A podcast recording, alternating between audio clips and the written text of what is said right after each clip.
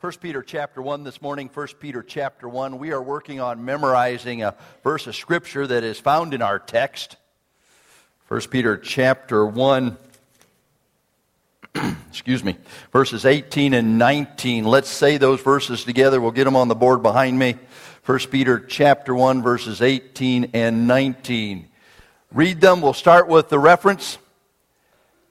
We'll read the verses, and then we will finish with the reference. You ready? You ready? All right, here we go. 1 Peter 1 18 and 19. Knowing that you are ransomed from the futile ways inherited from your forefathers, not with perishable things such as silver or gold, but with the precious blood of Christ, like that of a lamb without blemish or spot. 1 Peter 1 18 and 19. Now, Peter is writing to exiles.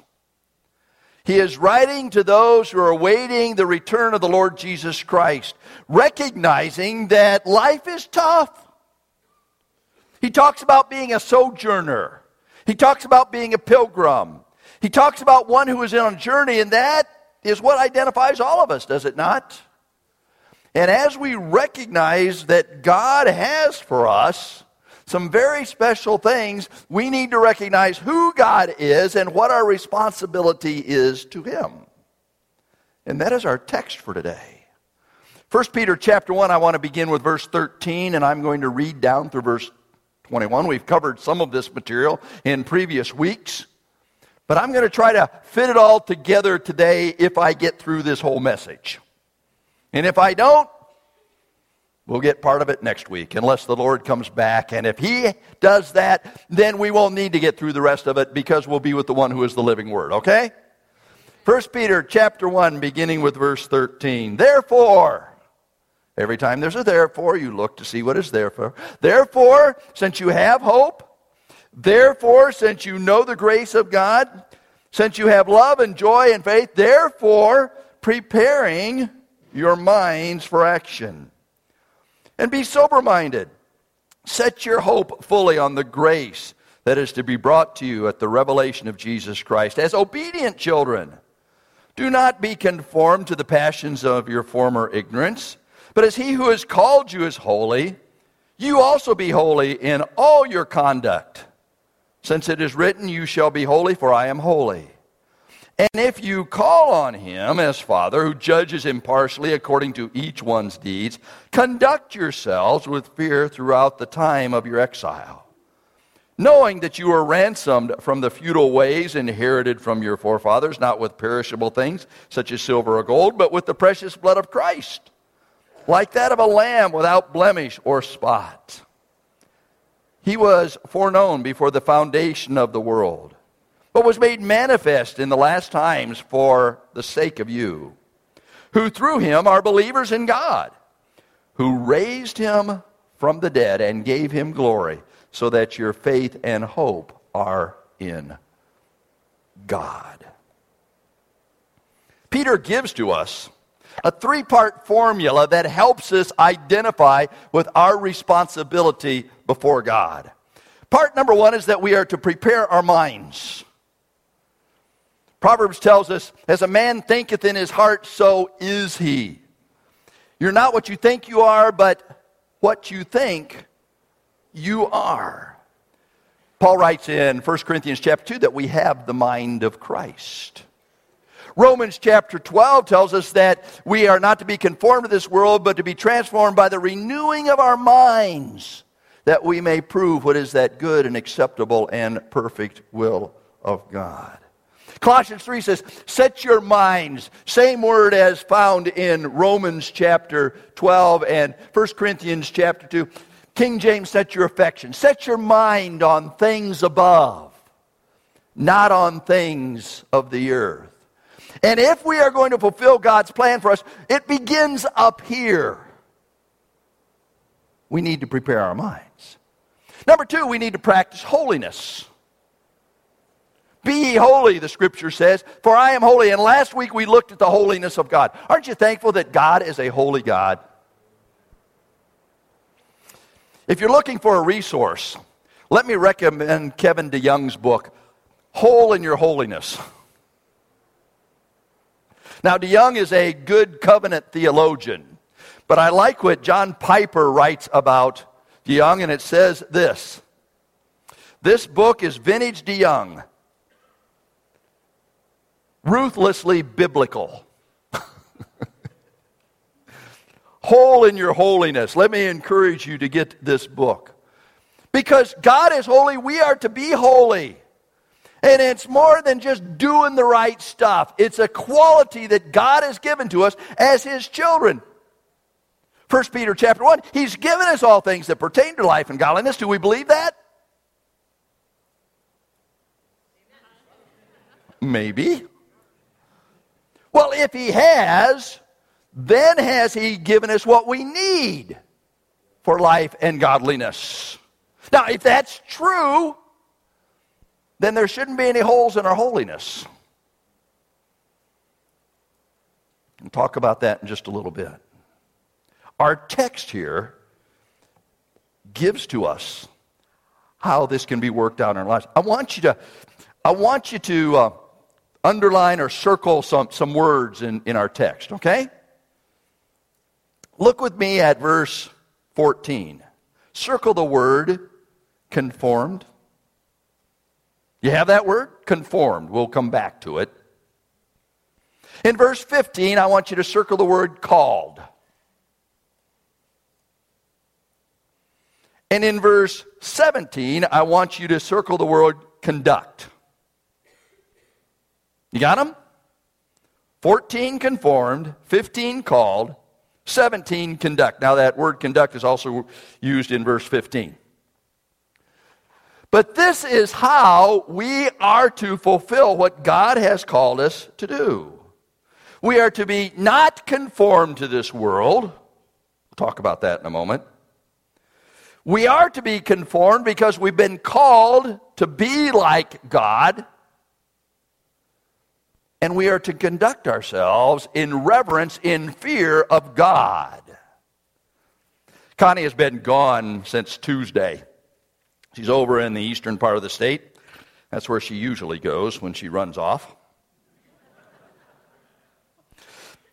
One of our daughters was moving into a new home, and so Connie went over to help clean the home and to help move. And then uh, our other daughter and her husband were going on a student ministry trip, and so Connie is babysitting grandboys. Friday night, they had a grandboy sleepover. They had a three year old, an eight year old, and a 10 year old. I'm glad it was Connie. She's coming home this afternoon. I told her last night when I talked to her, one more night without you, babe, and you'll be home. I have some concerns. The house hasn't been swept since she's been gone. Right now, there are some dishes in the sink. I did strip the bed this morning and threw in a load of laundry. But it's not been dried yet, and the bed's not made. Now, the reason I tell you that is because I could say, I fear Connie coming home, but it's not that at all. It's I respect Connie's coming home, and I want to do everything in my power to please her when she walks in the door because I know it's going to take more than just my smiling face.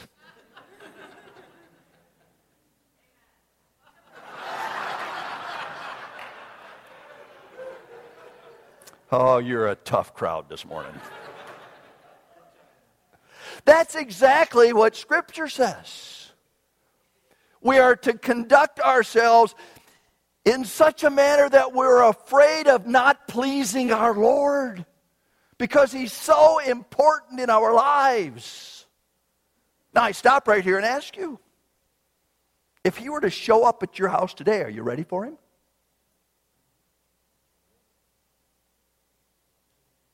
Would he be pleased with what he found in your house? And I'm not talking about a place with a living room, a bedroom, and a bathroom. I'm talking about your house which is the temple of the Holy Spirit of God, whom we have of Him. Because, and we'll talk about this, we've been bought with a price. Remember the not redeemed with corruptible things, silver and gold, but with the precious blood of Christ with a lamb, as a lamb without blemish and without spot. We need to prepare our minds. We need to practice holiness. And the process of that is obedience, and that's where we are this morning. The process of preparing our minds and practicing holiness is obedience to God. Verse 14, as obedient children of God. Saturday morning, I asked Connie, how'd the sleepover go? She said it went great. I said, what made it great? She said, the grand boys obeyed. Simple formula, right? And a simple formula for our lives. So let's talk about obedience this morning, all right? I thought about having you sing the kids' song, Obedience is the very best way to show, but I decided against that. But it is the very best way to, yeah. Hmm? So that you believe, doing exactly what, right? Doing exactly what the Lord commands. Maybe I'll go that way. Doing it happily. Action is the key. Do it immediately. And joy you will receive, right, Tina? Obedience is the very best way to show that you believe. O B E D I N C E, obedience is the very best way to show that you believe. Maybe we'll sing that next week, okay? Simple formula. So let's talk a little bit about obedience this morning, okay? Obedience. Where does it begin? Obedience is an obligation of God's children as obedient children, not fashioning yourselves according to your former lusts, your former ignorance, not being conformed to those passions, but as he who has called us is holy, so be holy in all manner of life. Now, Peter has already referenced obedience. We won't take the time to go back to verse 2, but he talks about obedience to Jesus. Here it's obedient children at the end of this chapter, he's going to talk about obedience to the truth. So, obedience should not be a foreign concept to us. But it's a concept of being his children. And Peter begins by helping us understand what we're not supposed to do. That's the way life is, isn't it? I mean, think of a little kid, right? What are your initial instructions to that small child? Don't do this and don't do that, right? Don't touch this, stay out of that. This is dangerous for you. And so it is with our lives. And so God begins this as a children's exercise in our lives. And he begins by saying, Do not be conformed. Conformed to what? to the passions of your former ignorance. Don't do the things that you used to do when you didn't know any better. Grow up in Christ, mature, develop, get your progressive sanctification working in your life. But it begins with not being conformed to that stuff we used to do before we were saved. Now, some of you, as was I, were saved as a small child. But I'll tell you what, as I was growing up, I did a whole lot of stuff that I knew better than to do. How about you? Even though I was saved, I still wasn't as obedient as I should have been. Now, Scripture helps us understand a little bit about what this is all about. I started to quote for you Romans 12, 1 and 2. I beseech ye, therefore, brethren, by the mercies of God, that ye present your bodies a living sacrifice. Holy, there it is, and acceptable unto God, which is your reasonable service. Verse 2. And be not conformed to this world. Actually, the word conformed is used twice in there. Be not is the word conformed. Conformed to this world is the word conformed.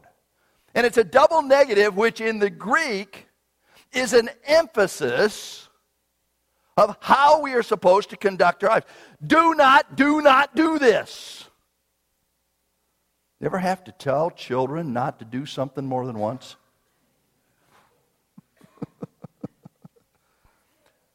Did you ever have to be told not to do something more than once?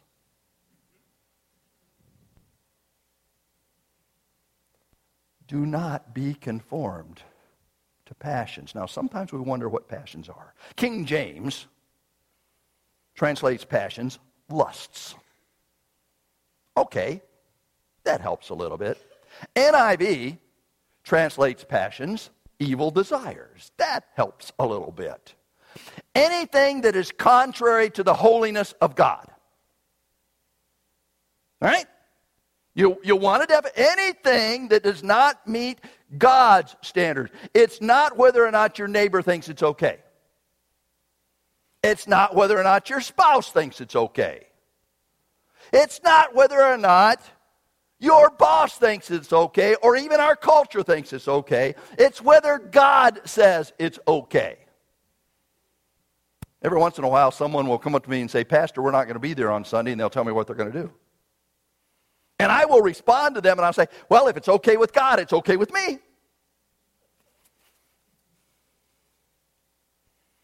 How often do we ask God if it's okay? Obedience is an obligation of God's children, and it begins do not be conformed. Why? Because you know better. Former ignorance. You want an interesting study? Study the ignorant people of the Bible. Now, some of you are going, huh? Right? First Thessalonians is one that comes to mind. The great rapture pass, passage. I would not have you to be ignorant, brethren. Huh? But how many times do God's children act like they don't know any better?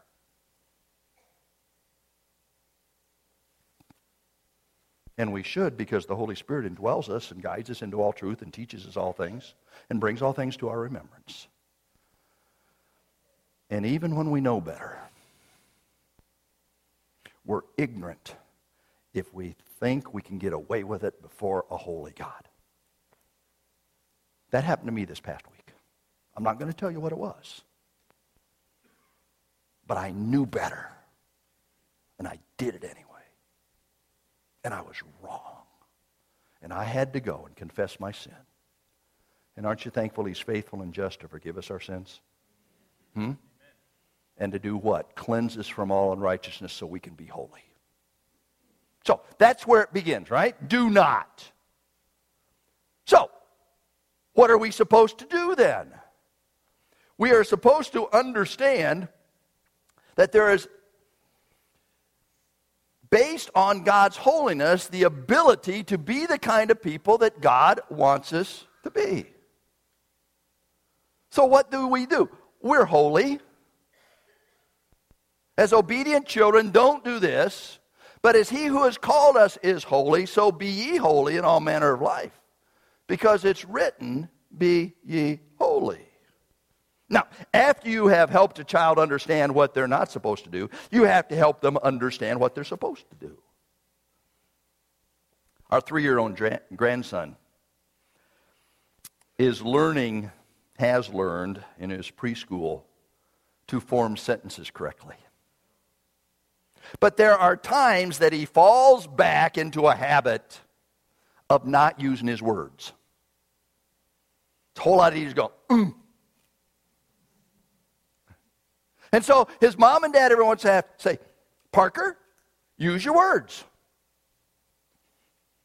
He knows what those words are. He knows how to communicate. He knows how to share. He recognizes that all he has to do is verbalize what's going on in his life. Now, sometimes that causes some issue. This illustration doesn't have anything to do with anything except he's a cute kid a couple of weeks ago. He wanted something from his mom. And his mom said to him, Parker, Just be patient. I have to feed Avery first. That's his four month little daughter, sister. And Parker says, Well, she ate yesterday.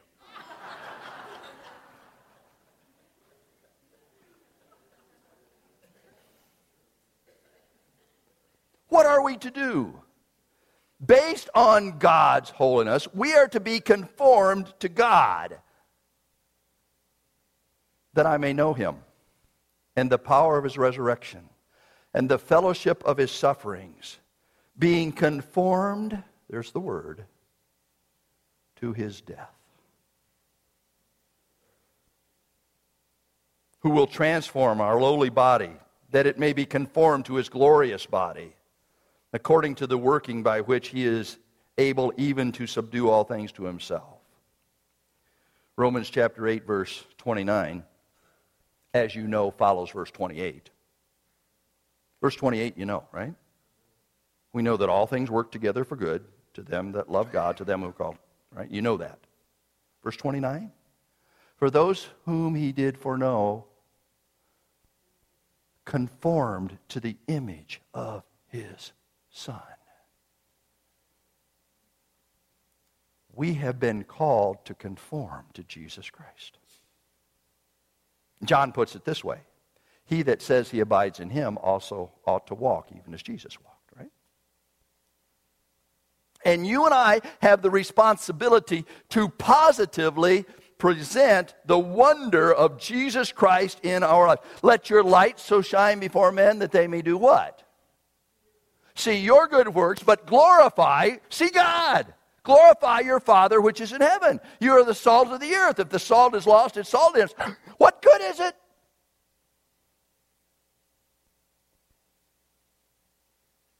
Obedience is based on God's standard, which is holiness. And we have been called to conform to God.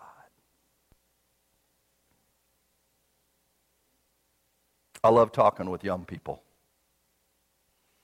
I like to ask them this question What do you want to be when you grow up? Anybody ever ask you that question? Talking with a young person one time, and they said, I've been called to be a missionary. So, wow. Whew. And you know what? They followed through and they are. Huh? What has God called you to do? I'll tell you one thing He's called you to do. He's called you to be holy. Regardless of where you are employed, regardless of what's going on in your life, regardless of your circumstances, God's called you to be holy. So, what do you want to be when you grow up? I'd like to be holy. How about you? Because that is the positive declaration in our lives. Kevin DeYoung writes God is holy. So, most basically, being holy means being like God. This is why it's so critical that Christians know the character and work of the one they worship. If you want to know what holiness is, look at God. Now, we struggle with that, don't we? The preacher's commentary tells us this Holiness is a subject often avoided by even Christian people. For some reason, it's very uncomfortable for us to talk about being holy. We seem to have little trouble in ascribing holiness to God as we sing Holy, Holy, Holy, Lord God Almighty as one of the hymns of our worship. And yet, when we make the transition to speak about the holiness of our lives, we often visualize the caricature, caricature of what none of us wants to be a person that is holier than thou. Jesus refuted that kind of lifestyle as it was demonstrated by the scribes and Pharisees. Instead, God calls us to a life of authentic holiness. Charles Haddon Spurgeon said, Holiness is the architectural plan upon which God builds up his living temple. Am I read that again? Holiness is the architectural plan upon which God builds up his people. Hmm? Yeah. It's based on God's holiness. And what is it? It's an evidence of the father child relationship. You in our text? 1 Peter chapter 1 verse 17 and if you call on him as father now stop right there what is the preposition if okay if you call on him as father i'm not going to ask a show of hands but how many of you fit that how many of us would say that God is our Heavenly Father? We, we pray as Jesus taught his disciples how to pray, Our Father which art in heaven.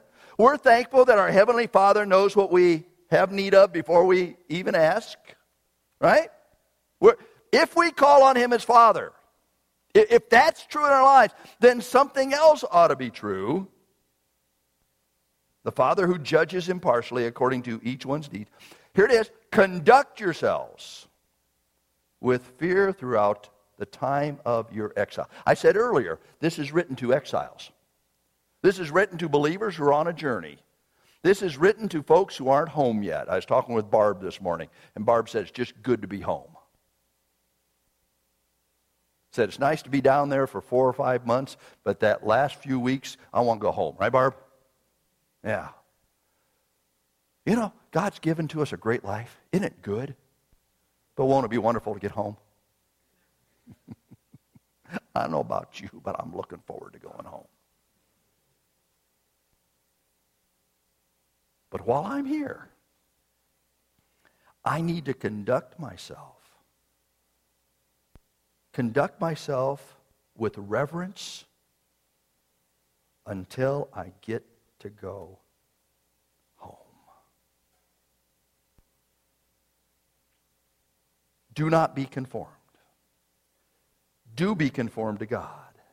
And do conduct yourself in such a way that you fear displeasing your heavenly Father. Hmm? That's obedience. Recognizing that there is a Father in heaven, right? And we, as his children, have a responsibility to conduct ourselves in such a way that it reflects our Heavenly Father. If you were to ask my kids today this question, they would be able to give you the answer. The question is this what did mom and dad tell you right before we went in to visit somebody from the church? That's it, Vern. You must have had the same parents or they came out of the same book. Best behavior. That, that, was, that was our mantra. We'd pull in the driveway, and before we ever unlocked the doors so they could escape, we'd turn around and we'd say, All right, you guys know, best behavior. And I wondered who they were once they got into the house because they didn't act like my kids. I want to look at them and say, Who are you and what'd you do with the regular kids? You know, that's what God says to us in our exile down here. Best behavior. Hmm? Simple. You're reflecting who I am. Best behavior. You're letting people know that you call on me as a father. Best behavior. You know anybody that claims to have God as his father that doesn't act like it? I don't want to be one of those people. Because obedience requires that there's an evidence of my Heavenly Father's relationship in my life, and I am His child. And it reflects that.